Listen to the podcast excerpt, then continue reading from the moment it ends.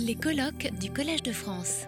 Bonjour à toutes et à tous, je ne suis pas Alain Prochian. Euh, je suis Jean Dalibard, je vais avoir l'honneur de présider cette première session.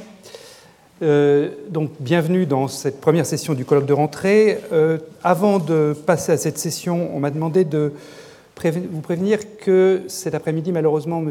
Cojol ne pourra pas faire son exposé, donc on va, tout décaler, l'exposé de, Jean-Pierre Changeux de 45 minutes. L'exposé de Jean-Pierre Changeux, qui était prévu à 16h45, aura donc lieu à 16h. C'est bien ça, John? Voilà.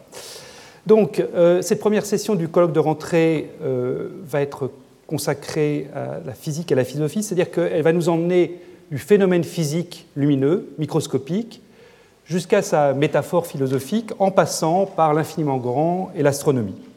Alors pour le physicien que je suis, la lumière, c'est avant tout un phénomène physique donc, qui permet, si on veut le définir en deux mots, de transporter aussi bien de l'information que de l'énergie sans impliquer de transport de matière. Possiblement, ce phénomène peut se produire dans le vide. La compréhension de, ce phénomène qu'est la lumière a accompagné, voire engendré, euh, la construction de la plupart des modèles et des théories physiques qui ont cherché à représenter notre monde au cours des siècles, et en particulier la mécanique quantique.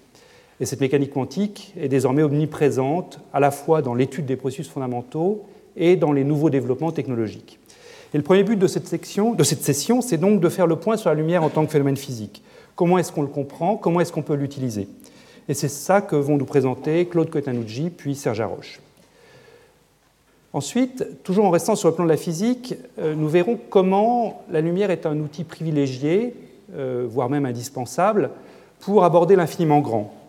Et l'exposé d'Anne-Marie Lagrange nous expliquera comment il est permis d'aborder l'univers, d'aborder ses structures, et plus particulièrement de découvrir d'autres mondes, possiblement euh, semblables à notre Terre, mais qui tournent autour d'autres soleils.